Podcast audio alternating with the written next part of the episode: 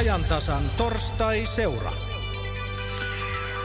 Ajantasan Torstaiseura puhuu tänään työn terveydellisistä haitoista ja aivan erityisesti istumisesta. Niskakipuja, lihoamista, jopa uniongelmia sanotaan istumatyön aiheuttavan. Torstaiseuran vieraana on Tampereella Työterveyslaitoksen toimintakykyyksikön tiimipäällikkö Sirpa Lusa. Oikein hyvää iltapäivää sinne Tampereelle. Iltaa. Me puhumme kanssasi muustakin fyysisestä työstä kuin istumisesta, mutta kysytään nyt alkuun, että miten terveellisesti itse istut työpaikallasi? No voi sanoa, että en istu niin terveellisesti kuin voisin istua, mutta yritän pätkittää sitä istumista ja mennä välillä moikkaamaan työkavereita sen sijaan, että lähettäisin sähköpostia ja kävellä printterille ja niin poispäin. Mutta toki työ on istumatyötä ja sitä tulee joskus välillä istuttua vähän liian pitkiä pätkiä. Tuo päätetyöpaikkojen ergonomia on nykyään iso huolenaihe, mutta voiko sitten käänteisesti sanoa niin, että muunlaisille fyysisille kuormitustekijöille altistuneet työntekijät ovat paremmassa kunnossa kuin päätetyöntekijät? No ei sitä ehkä ihan työn piirteiden mukaan voi arvioida. Itse asiassa fyysisen työntekijät voi olla huonommassakin kunnossa, että ei se työllä ei välttämättä ole sitä harjoitusvaikutusta sinällään. Ja se fyysinen työ voi olla taas sitten kuluttavaa ja tulla tuki- ja liikuntaelinongelmia ja muita. Itse asiassa toimihenkilöiden ja työntekijöiden välillähän on liikunnan harrastamisessa ja työkyvyssä, toimintakyvyssä eroja. Niin, ja istumistahan on myös niin sanotuissa perinteisissä ammateissa, kuten autonkuljettajilla. Kyllä, työssä istumiseen voi liittyä aika paljon sitten muitakin riskitekijöitä. Esimerkiksi kun istutaan ja autossa, niin siinä on tärinää, voi olla vetoa, kylmää, tarkkaavaisuusvaatimuksia, huonoa ergonomiaa ja niin poispäin. Miten muuten on, että kun valkokaulustyö ja automatisaatio on lisääntynyt, niin onko perusduunareiden osuus vähentynyt? No kyllähän fyysisesti kuormittavia töitä silti edelleen on. Ei voi sanoa, että ne olisi ainakaan kokonaan hävinneet, ja itse asiassa aika moni arvioi, että työ on edelleen fyysisesti kuormittavaa, 1/4 naisista ja 1/3 miehistä. Sirpa Lusa, jatketaan keskustelua 15 minuutin kuluttua, mutta nyt saadaan tuhti tietopaketti ja asiantuntevaa keskustelua myös istumisen vaikeuksista ja niiden vaikutuksista työntekijän terveyteen. Kuopio ja toimittajana Marianne Mattila, ole hyvä. Kiitos, ja täälläpä me seisomme täällä Kuopion studiossa yhdessä työterveyshuollon erikoislääkäri ja kliininen opettaja Jarmo Heikkisen kanssa. Ja sitten meillä on myös tuosta yliopistolta ergonomian yliopisto-opettaja Susanna Järvelin-Pasanen, kumpainenkin paikalla. Tervetuloa. Kiitoksia. Kiitos kutsusta. Pakko kysyä, kun te tulette tuosta Itä-Suomen yliopistolta, että missä vaiheessa siellä alettiin puhumaan istumisesta ja sen vaaroista? No varmaan tuossa 90-luvun loppupuolella tietotyön yleistettyä ja tietokoneiden käytön yleistyttyä tietotyöskentelyvaaroista myös yliopistolla alettiin puhua yhä enemmän. Ja siellä järjestettiin muun muassa tällaista erkkitoimintaa, jolla pyrittiin ennaltaehkäisemään tietokonetyöskentelystä aiheutuvia haittoja. Olette aika valveutuneita. Minäpä kävin teidän väkeä tuossa tapaamassa ja tämmöisiä juttuja kerrottiin. No etenkin niska jäykistyy ja tuntuu, että semmoista kireyttä, ja sitten myöskin olkapää, hartia ja etenkin oikea olkapää on aika kipeä ja jäykkä. Hiirikäsi on aika ikävä. No se vaikeuttaa työntekoa tietysti. Ja niskajäykkyys tulee niin kuin sit tavallaan sen seurauksena. Yritän tämmöistä liikkumista ja uiminen etenkin aika hyvä, ja tällaista pyörittelen ja teen semmoisia liikkeitä, mutta myös käyn hierojalla. Mites vapaa-ajalla? Teetkö jotain oman hyvinvointisi eteen? Joo, tässä iässä pitää jo liikkua noin muutenkin, että ei muutu ihan kähmyksi, että muuten ei pysy elämässä mukana. Me yritän myöskin rasittaa yläraajoja, eli hiihtoa, sauvakävelyä, mistä saa sinne sitä voimaa. Onko siitä ollut apua? On. Täällä työpaikalla, oletko sä jollain tavalla lähtenyt muuttamaan sun työskentelyolosuhteita? Etenkin hiiren käyttöä aina ajoittain, että opettelen käyttämään sitä toisella vasemmalla kädellä, mikä ei ole se käsi, mitä yleensä käytän klikkailemaan, mutta että on ollut myös puhetta, että hankkisi tämmöisen hiiren, missä ei tarvitse tätä olkapää, ei kääntyisi niin paljon, niin saisi siihen sitä apua. Työpisteen mitoitukset on tarkistettu. Sitten me on saanut tämmöisen rullahiiren ja sitten mulla on näyttölasit. Ja ne auttaa jo aika paljon. Mulla on täällä semmoinen satulatuoli toisena tuolina ja näitä me vaihtelen sitten niin kuin tarpeen mukaan aina. Sitten kun väsyy, niin sitten aina jaksaa vähän taas hetken paremmin. Et ole kuitenkaan harkinnut, että seisoisit välillä? Olen kyllä, mutta kun se on kustannuskysymys, niin me ei pysty vaikuttamaan siihen paljonkaan. Siitä puhutaan niin kuin eri tavalla täällä työpiirin sisällä ja sitten saa semmoisia vinkkejä, mutta uskoisin, että ihan suotuisasti työnantaja ottaa kantaa ja haluaa tietenkin, että ihmiset voi mahdollisimman hyvin, mutta se on ehkä enemmän sitä omasta aktiivisuudesta, että miten paljon sitten huomioi sitä ja haluaa siellä tehdä jotain. Että onhan meillä näitä työterveysfysioterapeuttia käynyt täällä ja esimerkiksi työpöytien työpuoltia asentoa ja sitä istumisasentoa ja kaikkea tämmöistä. Ja myöskin vinkkejä neuvoja saanut myös heiltä. Kun nousee ihan tälleen pystyyn välillä, niin se tuntuu kyllä.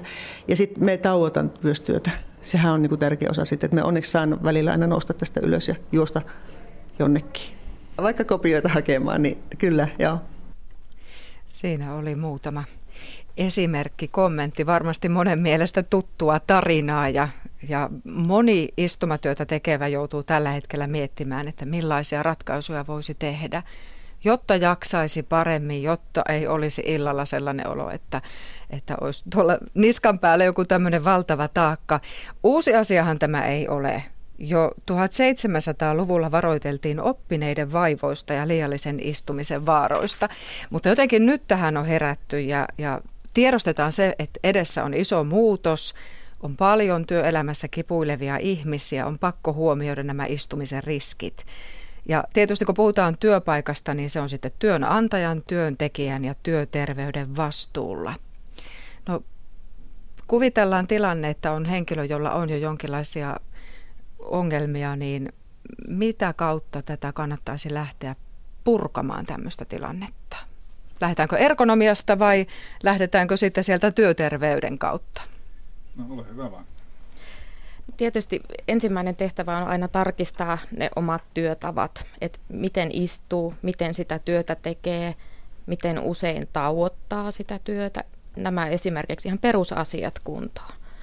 Ja toki sitten kannattaa niin kuin miettiä, niin kuin tuossa insertissä tulikin jo esille, että mitä minä itse voin tehdä oman hyvinvointini eteen. Ja tuossa tulikin hyvin esille erilaiset taukojumppaliikkeet, mutta myös sitten se vapaa-ajalla tehtävä ja toteutettava liikunta eri muodoissaan. Se voi olla lihaskuntoa kehittävää tai yleiskuntoa kehittävää liikuntaa monipuolisesti. Eli vastapainona sille istumistyölle. Eli siinä tuli se oma vastuu. Niin, toimintahan on kuitenkin useimmilla niin työpaikoilla niin, tai työpisteissä tietysti sen työntekijän omassa hallinnassa ja vastuulla. Ei pidä alistua siihen paikallaan olemiseen, vaan pientä liikettä ja pientä aktiivisuutta koko ajan, niin vaihtelua siihen tekemiseen ja päivään, niin se auttaa aika paljon siinä ryhtivikojen ehkäisyssä ja staattisuuden ehkäisyssä ja tämmöisen kuormituksen aineenvaihdunnan ylläpitämisessä sitten oikein mukavasti. Mutta käytännössähän se menee sillä tavalla, että sitä sitten mennään työterveyslääkärille ja lääkäri määrää kipulääkettä, kenties jotain relaksanttia ja antaa lähetteen fysioterapiaan. Ja näin voidaan niin kuin pitkittää sitä tilannetta monta vuotta, että kerran vuodessa, 2 kertaa vuodessa on tämä ruljanssi edessä. Mitä ne sellaiset pysyvät muutokset voisivat olla, jotta tämä tilanne helpottaisi? No, kyllä minä kysyn aika monelta ihmiseltä, joka toistuvasti tulee, että mitä sinä voit muuttaa siinä työntekemisen tavassa ja työssä, että tämä kuormitus ei jatkuisi samanlaisena. Jos toistuvasti tullaan, niin se kertoo siinä, että siinä on jotain pitkäaikaisesti pielessä, joko siinä toiminnassa tai rakenteessa tai työpaikan järjestelyissä. Ja jokainen työntekijä on kuitenkin periaatteessa paras asiantuntija siihen omaan työpisteeseensä ja pitää vaan herättää ajattelemaan sitä, että mitä siinä voisi muuttaa. Mutta kyllähän sen tarvitsee myös mukaan työnantajan. Jos puhutaan vaikka ergonomiasta, Susanna Järvelin-Pasanen, onko tämä hyvä ratkaisu, tällainen pöytä, joka nousee ylös, jotta voi tehdä töitä seisten? No, työpisteessähän tulisi päivän aikana olla mahdollisuus vaihtaa työasentoja ja sitä taustaa ajatellen tällainen nostettava, sähköisesti käytettävä työpöytä on erinomainen, eli että pystytään välillä työskentelemään istuen ja välillä seisten. Erityisen hyvä tämä on sellaisissa työpisteissä, missä työskentelee useita eri työntekijöitä, eli silloin pystytään säätämään työpiste kullekin työntekijälle sopivaksi. Mutta täytyy muistaa se, että hyväkään työpiste niin ei palvele sitä ideaa, jos niitä säätöjä ei käytetä. Eli siinä mielessä on tärkeää, että työntekijät saa perehdytystä sen työpisteen säätöihin ja siinä sitten useasti tarvitaan joko työterveyshuollosta, työfysioterapeutin apua, ellei siellä työpaikalla ole sitten jotain ergonomiaan perehtyneitä henkilöitä muuten käytettävissä. Entä työterveyslääkärin näkökulmasta, Jarmo Heikkinen, onko se hyvä ratkaisu? Kyllä, se ihan hyvältä ratkaisulta vaikuttaa ja ei ole edes mikään kustannuskysymys, että kyllähän näkyvän sähköpöydät niin on suurin piirtein samoissa hinnoissa kuin tavallisetkin pöydät, että ainakin jos uuteen pisteeseen ollaan työpöytiä hankkimassa, niin kannattaa sähköpöytää miettiä. Mm-hmm. Eli omaa ajattelua, mitä voisin tehdä toisin, kenties sitten työolosuhteita uusiksi ja vaihtoehtoisia asentoja. Entä sitten vielä siitä työterveyshuollosta jankuta edelleen, niin varmasti silläkin puolella ollaan siinä tilanteessa, että on pakko niin kuin lähteä hakemaan uusia ratkaisuja. Millaisia ne, Jarmo Heikkinen, voisivat olla? Kyllähän tämä Susannan mainitsema työfysioterapeutin kohdennettu työpisteen tarkistus ja että sieltä tulee joku ulkopuolinen henkilö ja katsoo, että minkälainen se sun työpiste on, miten ne järjestelyt siinä on, miten sinä toimit siinä, niin kyllähän se antaa usein vinkkejä ja ajatuksia siitä, että mitä siinä kannattaa ja voisi muuttaa. Neuvoja ja ohjeita ja opastusta voidaan antaa vastaanotollakin tietysti, mutta tämä fysioterapia, jota mainitsit, että käydään 2 kertaa vuodessa hierontakuurit läpi ja muuta, niin sehän ei kovin kestävä ratkaisu ole, eikä läheskään kaikilla ole sellaiseen mahdollisuuttakaan. Koska aika moni maksaa sen myös itse ja se saattaa tulla hyvinkin kalliiksi sitten vuoden mittaan, se on ihan totta. No entä kun te opetatte tuossa tulevia työterveyslääkäreitä, niin onko sitä painopistettä muutettu jo siihen suuntaan, että lääkärit tiedostaisivat, näkisivät sen potilaan vähän uusin silmin siellä vastaanotolla? Niin, kyllähän tässä tietysti työterveyshuollon opetus ja opeteltavat asiat muuttuvat siinä ajan myötä samalla tavalla kuin työelämäkin muuttuu ja on tätä psykososiaalista kuormitusta ja stressitekijöitä ja liikkumatonta elämäntapaa, niin onhan sitä huomioitu. Koko ajan siinä eletään, mutta riittääkö se? Se ei riitä, että työterveyslääkäri tai työterveyshoitaja tai fysioterapeutti tietää, vaan se pitää tietää ja osata siellä työpaikoilla ja työpisteissä ja sen työntekijän saada se, ymmärtää se, että mitä tässä kannattaisi tehdä, että voisi paremmin. Mm. Niin, tässä se on kysymys, johon ei ole yksiselitteistä vastausta, se on pakko hyväksyä. Mutta jos puhutaan vielä työpaikoista, niin työtilaa ajattelussa ollaan myös menossa uuteen suuntaan ja siitä kertoo vielä lyhyesti Työterveyslaitoksen kehittämiskonsultti ja työfysioterapeutti Sirpa Rauas-Huuhtanen. Tänä päivänä ehkä nämä monitilatoimistot on tullut nyt aika lailla esille ja versus niin perinteisistä työhuoneista lähdetty niin kuin ihan tilansäästökysymysten, taloudellisten kysymysten vuoksi. Ja puhuttiin aikanaan semmoista avokonttorista ja nyt monitilatoimisto on kyllä ihan eri maailma. Että se pystytään suunnittelemaan työn luonteen mukaisesti ja, Ja jos se parhaalla mahdollisella tavalla tehdään, niin siihen osallistuu koko henkilökunta sen suunnitteluun. Määritellään se työprosessi, mitä kaikkia asioita toimintoisella työssä tehdään, ja sen perusteella suunnitellaan ne tilat. Ajatuksena se, että on semmoisia työtiloja, joissa on, esimerkiksi on keskittymisen ja hiljaisuuden niin kuin vaatimus, eli se on tärkeä sen työn etenemisen kannalta, niin ne sijoitetaan sillä tavalla ja sovitaan toimistoetiketistä, että siellä ei ääneen puhuta, siellä kuljetaan hiljaa ja siellä voidaan keskittyä. Se on yhteisellä sopimuksella. Sitten se on sijoitettu niin, että siellä ei myöskään esimerkiksi jonkun taukotilan tai kahvitilan äänet häiritse. Sitten on tiimeille tehty omia tiloja, joissa tiimit pystyy keskenään vuorovaikutuksessa toimimaan. Sitten on asiakasosasto, jossa asiakkaat tulevat siihen, ja se on niin kuin sitten myöskin layoutiltaan ja väreiltään ja kalusteltaan mukava, virkistävän ja houkuttelevan näköinen. Sitten esimerkiksi nyt, kun meillä on melkein kaikilla, meillä on joku puhelin, käsipuhelin tai täppäri, tietokone, jonka avulla me niin kuin tätä työtä tehdään ja kommunikoidaan ehkä asiakkaan kanssa sähköisesti, niin on olemassa sitten näitä hiljaisia huoneita. Että voit mennä erikseen tämän tyyppiseen työtilaan ja keskittyä siinä. Kuulosti aika mahtavalta työpaikalta tuollainen, jossa on tilaa toimintaa jos toiseen. Sehän on ihan tosiasia myös, että istuminen aiheuttaa fysiologisia muutoksia ihmisissä, mutta siihen päällä vielä tämä työpaikkojen kiire, sosiaaliset paineet, ne vaikuttavat hyvinvointiin. Ja kun meillä on netissä sitten tällainen kysymys, jossa kysytään toimistotiloista, miten hyvinä ne koetaan, niin kyllä avokonttorit saivat kyytiä, eli niistä ei vaan pidetä. Onkohan tässä nyt sellainen tilanne, että ne ovat tulleet jäädäkseen vai kumpi teidän mielestä on parempi vaihtoehto, avotila vai oma työhuone? No riippuu vähän miltä kannalta asia katsoo, että työnantajan kannalta niin tietysti yksi yhtenäinen tila on helpompi järjestää tietyllä tapaa, monipuolisempi ehkä käyttää, kustannukset ovat vähäisemmät ja näin päin pois.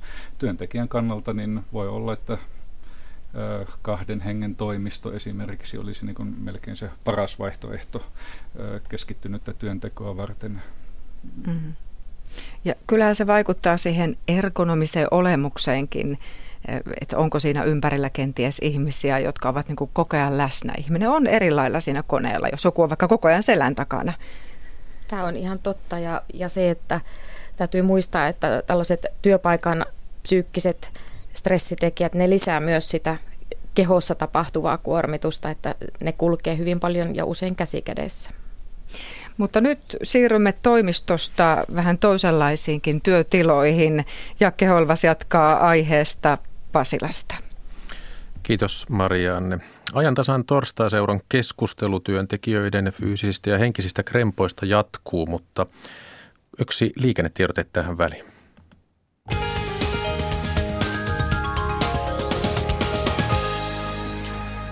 Tie 849 Oulu. Onnettomuuspaikan pelastus- ja raivaustyöt käynnissä. Tie 849 Oulu. Onnettomuuspaikan pelastus- ja raivaustyöt käynnissä. Yksi ajokaista on suljettu liikenteeltä.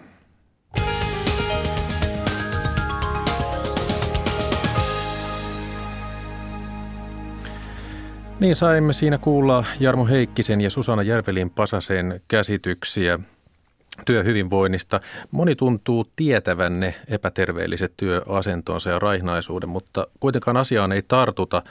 Sirpa Lusa, Työterveyslaitoksen tiimipäällikkö, miten kommentoisit tuota äskeistä keskustelua? Joo, kyllähän se aika inhimillinen piirre ihmisessä on, että vaikka tiedetään, niin silti ei toimita terveellisesti ja turvallisesti ennen kuin sitten ehkä joku remppa pysäyttää tai tilanne, että on pakko ajatella sitä, tulee niin selkäkipeäksi tai hartiat kipeäksi, mutta kyllä se ennaltaehkäisy olisi se kaiken A ja O, ja ehkä tuohon keskustelu voisi sanoa, että semmoinen työpaikkalähtöinen suunnittelu, niin että ne työntekijät on itse siinä mukana ja esimerkiksi konsultoivat työterveyshuoltoa siitä turvallisuudesta ja terveellisyydestä käsin, niin ehkä kantaisi sitten vielä pidemmälle. Niin, millainen suomalaisten kehosuhde on, siis työntekijöiden tapa huoltaa ruumistaan? Onko se jo kansainvälisestikin holtiton?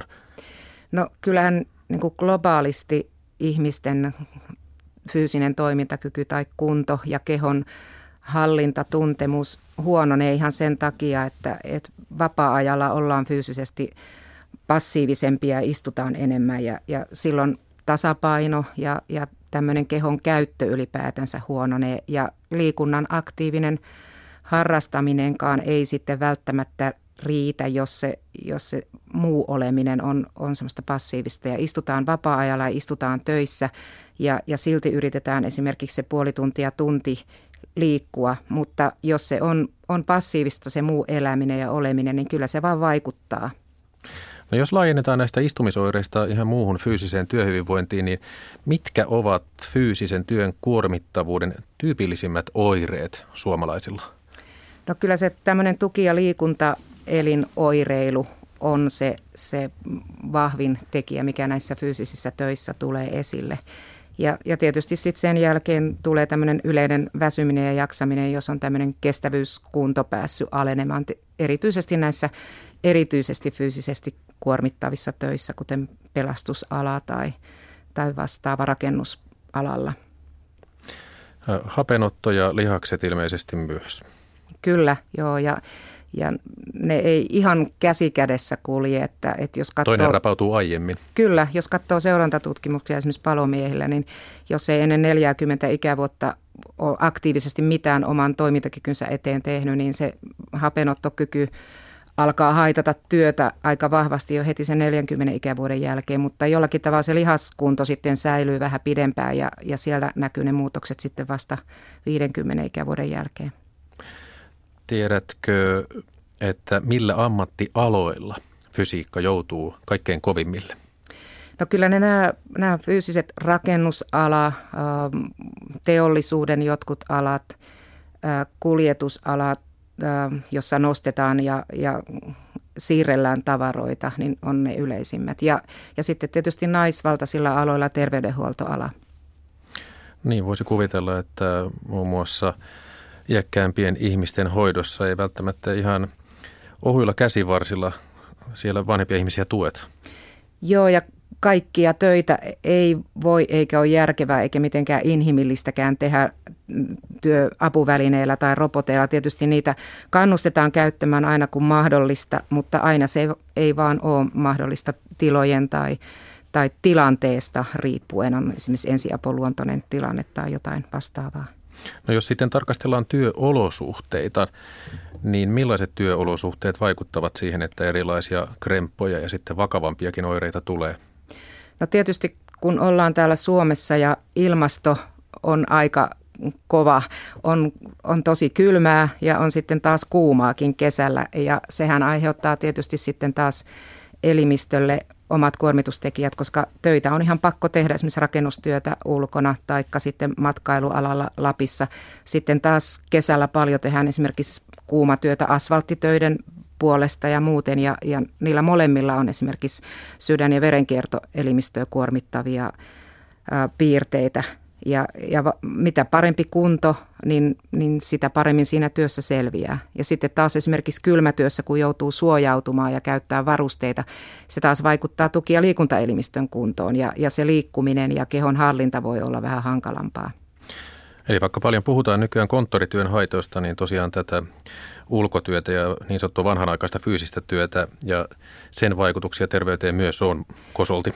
Kyllä on, ja sitten se, mikä tulee esimerkiksi näissä hälytysluontoisissa töissä, joita Suomessa tehdään ja tullaan tekemään jatkossakin, niitä ei voi ulkoistaa ulkomaille, niin esimerkiksi voi joutua aika niin kuin lailla lepotilanteesta yhtäkkiä siirtymään niin kuin äärimmäisesti fyysisesti kuormittavaan tilanteeseen, ja sekin on taas sitten erittäin niin kuin kuormittava asia elimistölle. Missä ammateissa tällaista? No esimerkiksi palo- ja pelastustyössä tai poliisityössä, että poliisillehan on myös tyypillistä, että siinäkin työssä paljon istutaan, mutta sitten on niitä erityisen kuormittavia tilanteita, että esimerkiksi ajoneuvon istumisen jälkeen joudutaan sitten äärimmäisen kuormittavaan johonkin hälytystilanteeseen. Niin, siinä ei paljon lämmitellä, ikään kuin urheilijat tekevät ennen treenejä, että kun töihin joutuu, niin sitten mennään. Työterveyslaitoksen viimeisen barometrin mukaan kemikaaleille altistuu noin 500,000 työntekijää Suomessa. Onko tosiaan näin? Kyllä se siltä tutkimusten mukaan näyttää. Eli sekään ei ole mikään pikkutekijä. Ei todellakaan, että kyllä nämä niin kuin työympäristön altisteet monessa eri muodossa pitää ottaa huomioon ja tietysti vaikuttaa elimistöön sitten niin kuin, tavallaan niin kuin monialtisteisesti. Ja se on sitten aika hankala vyyhti selvittää, mutta siihenkin on menetelmiä. Ja jos on työpaikka, jossa kemikaaleille altistuu ja sitten vielä lisäksi melu tulee mukaan, nimittäin tosiaan viime vuoden kyselytutkimuksen mukaan Työterveyslaitoksella melu haittaa joka 3., eli oliko se 750,000 henkilöä on melun keskellä? Kyllä, ja meluakin on erilaista ja pienikin melu voi olla häiritsevä. Viittaan tuossa tuohon avokonttoriasiaan, ja sehän on ihmisen kokemuksellinen asia. Tietysti melua voidaan mitata ja melua ihan oikeastikin on, ja se on häiritsevää, ja se pitää ottaa huomioon työtiloja ja töitä suunniteltaessa, ja miettiä sitten se suojaus sen mukaan, että riskin arviointi yhdessä työterveyshuollon kanssa on tässä yksi avaintoiminto. Työterveyslaitoksen tiimipäällikkö Sirpa Lusa, miten jakaisit tämän, että minkä verran on fyysisen toimintakyvyn heikkenemistä päivittäisen toiston takia ja minkä verran sitten tällaista kertalaakin heikentymistä, kun tulee esimerkiksi työtapaturmia? No tohon on kyllä vaikea sanoa, mutta kyllä tämä tämmöinen niin kuin kumuloituva kuormittuminen ja tämmöinen pitkäaikainen niin kuin tietysti altistaa tälle, mutta kyllähän moni tapaturma itse asiassa tapahtuu aika äkillisestikin. Että vaikea sanoa. No kun tässä on nyt tätä kurjistumista kauhisteltu niin paljon, niin mietitään nyt vähän sitä, että miten asennetta voitaisiin muuttaa. Koska tokkopa yksi työsuojeluvalistus vuodessa työpaikalla, se ei varmaan riitä, niin miten siinä onnistuttaisiin? Olisiko jotain uusia keinoja? Ton kun tietäisi, niin se olisikin 1000 taalan kysymys, mutta ehkä se on semmoinen niin kuin yhdessä sen työn arviointi ja mallintaminen ja miettiminen, että mitä siinä työssä ihan oikeasti tapahtuu ja miten tapaturmia tai väsymistä ja palautumista ylipäätänsä voidaan sitten edistää, niin se kyllä avaa. Riskinarvioinnissa on usein lähdetty miettimään sitä esimerkiksi työtehtävää tai työpäivää ihan aasta ööhön ja katsottu vaihe vaiheelta, että mitä siellä tapahtuu. Ja sitten kun siinä on koko työyhteisö miettimässä ketään syyllistämästä tai syyllisiä etsien, vaan ihan työstä lähtöisin, niin se kyllä avaa aika hyvin näitä asioita. Työterveyslaitoksen tiimipäällikkö Sirpa Lusa, kiitos vielä, mutta mennään hetkeksi Kuopioon. Marianne, heräsikö siellä ajatuksia? No tätä syyllisyyttä mekin olemme pohtineet ja olemme pohtineet siitä näkökulmasta, että kun työelämässä on paljon ihmisiä, joilla on jo remppaa ja kenties joutuu olemaan pitkilläkin sairaslomille, niin sehän aiheuttaa syyllisyyttä. Hän voi itse kokea tämä työntekijä, että hän pettää työyhteisönsä, kun joutuu jatkuvasti niin kuin oireidensa takia kipuilemaan. Miten me nyt pidämme huolta näistä ihmisistä, joilla on jo päässyt tilanne sen verran pahaksi, että välttämättä se työkyky ei ole enää se 100% niin kuin silloin 30-vuotiaana? Niin, kyllähän työtehtäviä voidaan muokata, että yhteistyössä oman esimiehen tai työnjohdon kanssa niin voidaan miettiä, että onko työtehtäviä muokattavissa tehtävissä eri tavalla, onko sitä organisoitavissa eri tavalla, voidaanko järjestellä jotain uusia apuvälineitä tai vaikka uutta tuolia tai pöytää, jos toimistotyötä ajatellaan, isompaa näyttöä tai tämmöisiä, että vaihtoehtoja on. Tärkeää minusta tässä tosiaankin on, että niin kun syyllisiä ei etsitä, että ei kukaan halua tulla kipeäksi tai ei kukaan halua toista tehdä kipeäksi, vaan etsitään niitä ratkaisuja. Mm-hmm. Mielellään ennen kuin tullaan kipeäksi, mutta jos tulee näitä vaivoja, niin sitten etsitään niitä ratkaisuja yhdessä monesti se voi löytyä omista ajatuksista tai työkaverin kanssa keskustellen, esimiehen kanssa keskustellen, joskus työsuojelun tai työterveyshuollon kautta. Se oli Jarmo Heikkiseltä aika perusteellinen vastaus. Onko sinulla ergonomian näkökulmasta, Susanna Järvelin-Pasanen, jotain lisäämistä vielä tuohon? Tuohon voisi sanoa tämän ennaltaehkäisevän näkökulman ja miten siinä voisi nyt tätä olla kokematta syyllisyyttä, niin se, että ennen kuin niitä vaivoja jo ilmaantuu, niin ikään kuin sallittaisi työpaikalla se, että töitä voi tehdä vähän eri tavoin ja voi vaikka kokouksessa seistä välillä tai että voidaan tehdä sitä taukoliikuntaa ilman, että ajatellaan sen niin kuin jotenkin häiritsevän tai haittaavan sitä työtä. Että sellaista tiettyä myönteistä asennetta ja suhtautumista sen työn tauottamisen sekä sitten erilaisten työtapojen käyttöön myöskin. Kiitos teille. Vielä haluan muistuttaa siitä, että Työterveyslaitoksella on ihan älyttömän hyvät nettisivut. Sieltä kannattaa käydä etsimässä tietoa. Siellä on jumppaohjeesta lähtien vaikka mitä. Sitten on tämmöisiä tietokortteja, joilla ne mullakin on tietokonetyön osalta tässä kädessä. Ihan perusfaktat siitä, että miten siinä koneella pitää olla, jotta on hyvä olla, eikä tule niska kipeäksi. Ja Ylen Prisma Studio aikoo viettää tällaisen tuolittoman tammikuun. Aika hyvä idea, sanon. Kiitos Marianne ja kiitos sinne Jarmo Heikkiselle ja Susanna Järvelin-Pasaselle. Sirpa Lusa, tällainen asia vielä jäi kutkuttamaan, että onko se työfysiikan rapautuminen aina suhteessa ikään? Eli voiko jo nuorilla olla fyysinen kunto huono sellaisessa työssä, jossa itsestä kuitenkin pitäisi pitää huoli? Kyllä se valitettavasti voi olla nimenomaan tästä fyysisesti passiivisesta elämäntyylistä johtuen, että ei se ole ollenkaan ikäsidonnainen asia. Ja se välillä harmittaa, että nuoret ehkä ei tule ajatelleeksi, että tiettyihin ammatteihin on tietyt kriteerit esimerkiksi toimintakyvyn suhteen ja sitten tie onkin pystyssä, kun ei ole nuorena ymmärtänyt pitää sitä kuntoa yllä ja harjoitella. Eikä kuitenkin voi lohduttautua niin, että teollisen ajan alkuajoista tilanne on parantunut ja Aasian halpatyöhön verrattuna meillä menee aika hyvin. Kyllä, kaikki on suhteellista ja pitää katsoa positiivisesti vaan tulevaisuuteen ja tiedostaa nämä asiat. Työterveyslaitoksen tiimipäällikkö Sirpa Lusa, kiitos paljon ja oikein hyvää päivän jatkoa. Kiitos samoin. Ja istumista käsitellään vielä tänään useissa Yle Radion aluetoimituksissa. Yle Lahti menee iltapäivälähetyksessään muotoilijan pakeille ja selvittää, miten valmistetaan sellainen tuoli, joka vahingoittaisi istujan ruotoa mahdollisimman vähän. Yle Lappi lähestyy aihetta perinteisellä, suorastaan myyttisellä näkökulmalla, miten joulupukin selkä kestää reessä istumisen matkallaan maailman joka kotiin ja jatkuvan reen rynkyttämisen. Tässä oli Torstaiseura tällä kertaa. Ajantasan Torstaiseura jälleen viikon kuluttua ja silloin on aiheena jouluruuat ja huomenna aamupäivän Ajantasassa puhutaan, miten pieniä metsäkaistaleita suojellaan. Jakke Holvas kiittää nyt kuulijoita seurasta.